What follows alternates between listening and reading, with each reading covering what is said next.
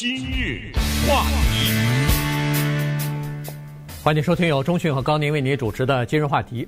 呃，昨天呢，这个在太平洋的东东亚这个地方哈，到这个呃有十五个国家呢签署了一个联合的区域性的呃经济呃贸易协定啊。这个经济贸易协定呢是包括。呃，东南亚国家联盟啊、简称叫东盟，然后再加上中日韩，还有澳大利亚和新西兰这五个国家，一共是十五个国家签署的。那么这个呢，引起了美国媒体《华尔街日报》等等的关注。原因就是说，这个区域比较重要哈。这个区域第一，人口非常多，这十五个国家一共二十二亿人口。第二呢，就是这十五个国家的经济总量也比较大啊，加在一起呢是差不多，呃。两百五十亿，哎，两百两百五十兆，两百五十兆，二十五兆，对不起，二十五兆啊，大概是呃全球经济活动的三分之一啊，所以呢，这算一个大概是世界上最大的一个叫做区域性的呃经济的这么一个贸易协定了。所以这个从以前呢，这已经谈判了八年了，今年突然呃签署，这说明什么呢？说明在疫情期间呢，每个国家都想要急于打开。其他国家的大门，看看是不是可以促进自己的经济复苏。嗯，这个一大串的协定啊，它英文字的缩写是 RCEP，呃，四个英文字的缩写，翻译成中文呢，它是 它叫区域全面经济伙伴关系协定，嗯、是这个那么一个翻译法。那么区域这个强调的，当然就是在。亚洲的这一个地区，大家还记得之前有个叫 TPP，对不对？对。啊、呃，那个呢，T 是跨啊，所以它是跨太平洋一个经济合作伙伴。那个是美国主导的。这个尽管是东盟发起，我们说的昨天签的，但是中国是一个非常主要的一个国家。第二就是印度，可是在这个十五个国家里，我们注意到没有印度啊，这里面是非常说明问题的。所以你看这个报道就特别有意思。这报道他不说越南及其他十四个国家签什么，澳大利亚及其他十四个国家不，他说中国，对不对？他是把中国放在说中国和其他十四个国家，或者说中国等十五个国家，他总是把中国放在前面。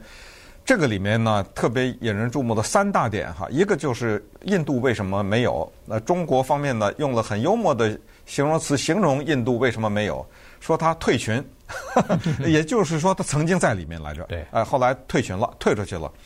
呃，所以第一个问题，我们想关注一下这个。第二个就是，哎，好像这个跟美国没什么关系啊。这个美国还在中跟中国有贸易方面的竞争，那么这个是不是在跟美国抗衡呢？这是第二个问题。第三个就是美国接下来怎么办？因为刚才说的那个 TPP 啊，美国没了。美国在二零一七年的时候，川普总统应了他的竞选承诺，退出去了。退出的原因非常简单，当时的那个跨太平洋贸易合作啊，那个 TPP 呢，它也没有中国，它里面有什么墨西哥呀、秘鲁啊、什么加拿大有这些国，因为跨了太平洋了嘛，对不对？跨过去，它有这些国家，还有什么缅甸啊，一些亚洲的国家，一共十二个国家。那十二个国家呢？美国退出去以后变十一了。那个时候，当时是奥巴马在谈这个事情嘛，对不对？呃，也当时其实有点遏阻中国的意思，没有中国，所以美国退出了十二减一，就变成十一了。那十一个国家，他自己有一个临时性的，还那十一个国家还在进行呢。签署了，已经签署了。就是他们就是我说的进行，就是他们有他们的那个版本了。呃，签了以后，他们在进行，就是进行了他们签的那个版本，没美国没有美国什么事儿了，所以。这两个都跟美国没关系了，呃，对不对？所以第三个问题就是美国怎么办？呃，美国比较难办哈，原因就是说 TPP 啊，就是原来奥巴马当时执政的时候牵头所签的这想要签的这个贸易协定呢，跨太平洋的这个贸易协定伙伴关系呢，呃，它是呃得到了叫做美国的民主党和共和党的联合的反对。所以这就是为什么川普总统后来给他退出了哈。原因是这样子的，原因是，呃，川普的政策呢，基基本上就是美国优先嘛，要保护美国的呃利益，要保护美国的比如说劳工市场和产品的出口。所以呢，他不愿意签这个东西。签了以后呢，呃，实际上更鼓励就是劳动力比较集中的这些产品和生产制造业啊，流失流到那些国家去啊。所以呢，呃，川普为了保证自己国内的这个制造业或者说是就业就业率吧，呃，就废除了这个东西。所以你看，如果现在他废除了 TPP。呃，中国牵头的这个十五个呃国家一起签署的那个区域全面合作伙伴关系，又没有美国。美国在这个地区的贸易方面，等于是处于一个叫做真空，就是就没有美国的影响啊，没有美国的出现，这个是个问题。到目前为止，一直在。比如说，川普和那个拜登来进行竞选的时候，他们呃，比如说是做这个总统的辩论呐，还有呃，拜登所发表的一些呃经济方面的呃对策啊，他一直没有松口，一直没有对要不要回到 TPP 这件事情松松口，或者是做出任何承诺来，因为他知道，想要做出这个承诺，必须要要说服。民主党和共和党那些曾经反对的人，这个对他来说政治代价太大啊，所以呢，现在呃这个拜登的政策呢，基本上是先集中国内啊，先是第一，他的这个重点呢，第一是要抗疫啊，要把这个整个的。呃，这个病毒啊，给它消灭掉，或者是控制住啊。现在有两个好消息，Moderna 今天也发表他们的初步数据了，说是这个非常好啊，有效率居然比那个 Pfizer 的还要好，九十四点五。呃，这是第一，那就是说对美国呃在明年上半年能够把整个的这个疫情控制住，这个是有很大帮助的。呃，这是。川呃，这是这个拜登的政策。第二呢，就是集中在美国的经济，先把美国经济搞起来，搞起来搞活的一个重要的东西，就是要增加政府在什么基础设施啊，在什么经济方面的投资，先做美国的。可是问题，你做美国的时候，人家其他国家不等着你美国，等你把自己的呃事情整理好以后，咱们再重新来谈判啊。其他包括欧盟什么的，全部都是四面出击，都是寻找新的商机和寻找新的市场啊。嗯，所以拜登说实话，他事情还是蛮多的哈。他这么如果马上开始的话，大家也知道，中国的方针就是你退我进。你不是从世贸组织退出去了吗？我再加钱，对不对？对。呃，所以拜登很可能再回让美国回到世贸组织去，然后他在。呃，已经讲话中已经说了，他当选的上任的第一天，他就回到那个巴黎 环保协议当中去，呃，等等这些。那好，那么稍等，我们再看一看，再小小的分析一下所谓印度的退群现象，以及这个贸易协定啊，它里面含有些哪些内容，和 TPP 有什么不同？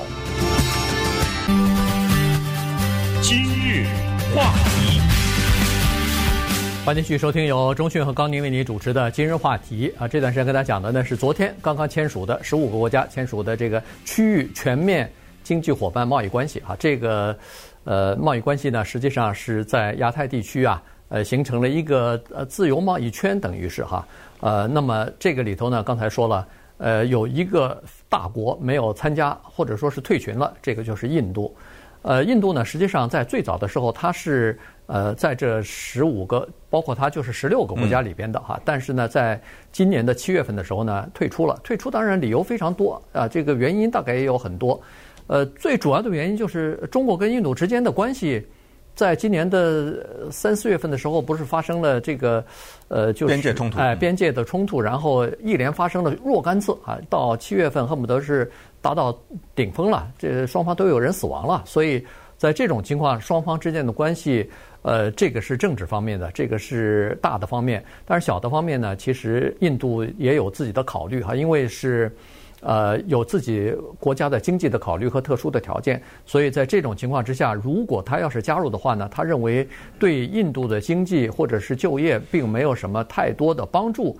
原因就是说，如果取消了各种方面的这个关税的话呢，他们怕。中国的产品像洪水一般的涌到印度去。嗯，现在双方之间的贸易就已经出现了不平衡了。也就是说，印度出口到中国的产品和中国出口到印度的产品相比的话，中国卖到印度的产品比相反就比印度出口到中国的产品要多六百亿美金。如果要是他再加加入这个协议，双方的那个就是保护的这个税。关税政策一取消，或者是大面积的要取消的话，那中国的冲到印度的产品，那不得上千亿啊？嗯，实际上什么叫做贸易协定呢？为什么要花八年呢？就是很简单，那个道理就是各个国家都先为自己考虑，然后在这个基础上我让一点，你让一点，到最后大家谈嘛，慢慢谈，对不对？对。这方面我这方面是电信比较强，你那方面是服务比较强，这方面是货物比较多，你那是制造业，所以咱们来慢慢谈。这个里面呢，咱们谈货物贸易，谈然后谈服务贸易，再谈数码贸易。这个里面还有争端的解决，然后知知识产权呐、金融电信等等一大堆的项目放在桌子上，大家一点点谈。那么谈的结果呢，是一定是一个好的协议，一定就是关税比较低，或者是无关税，对不对？那么印度它有一个比较独特，它确实是一个大国，它也是在发展中，它也有它发展当中挣扎的一些地方。你看，它现在还封着中国的什么微信啊、TikTok 什么之类的，对，对不对？这本身对它经济也有些影响啊，因为那个微信啊、TikTok 这些都是赚钱的途径嘛。但是他提出来的就是这样，就是说。当大量的货物进口到我们这个国家的时候，具体的数字这都在谈判桌上会谈的。到了什么程度的时候，那我得加关税，你同意不同意？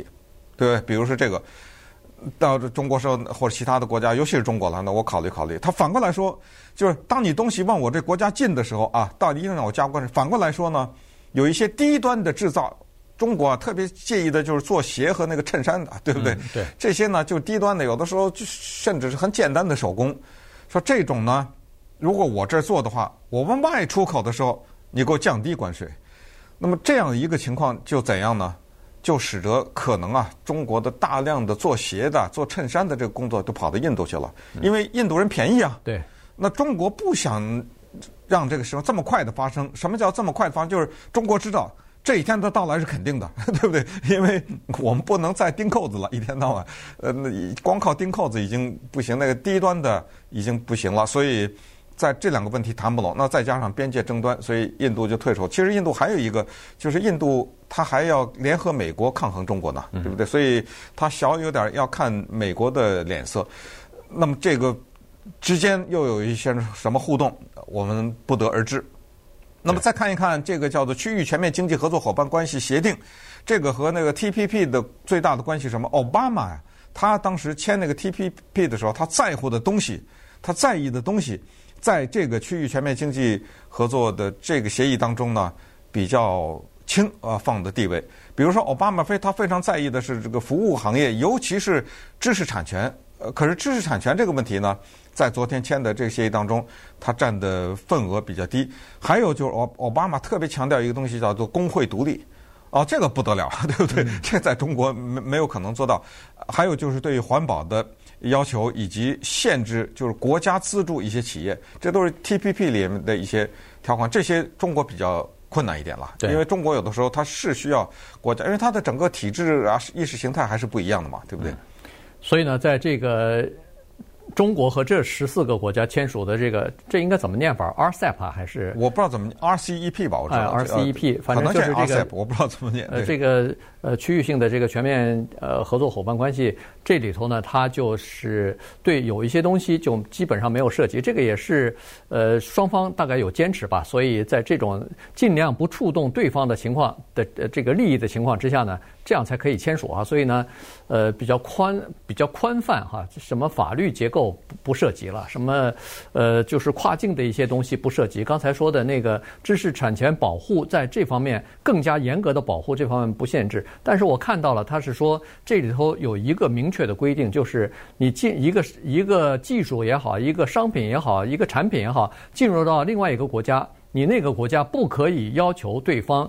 做技术转让不能有这个要求了。中国不是过去有这个吗？一直有这个要求吗？川普不是就是说强暴了美国经济啊，什么偷了美国的知识产权之类的。就是用用市场来换取你的这个技术技术哈。但是现在。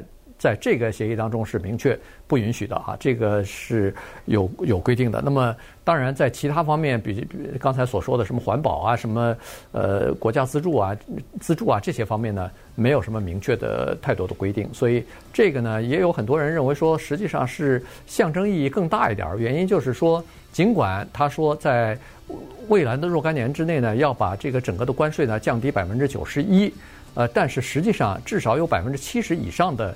这个产品和门类呢，都是已经属于应该降低到零关税的这个范畴之内了，还在国际贸易组织的这个呃名单当中。所以实际上真正要想降的，第一是只有百分之二十左右，第二呢就是还要分好多年，逐渐的才降低的。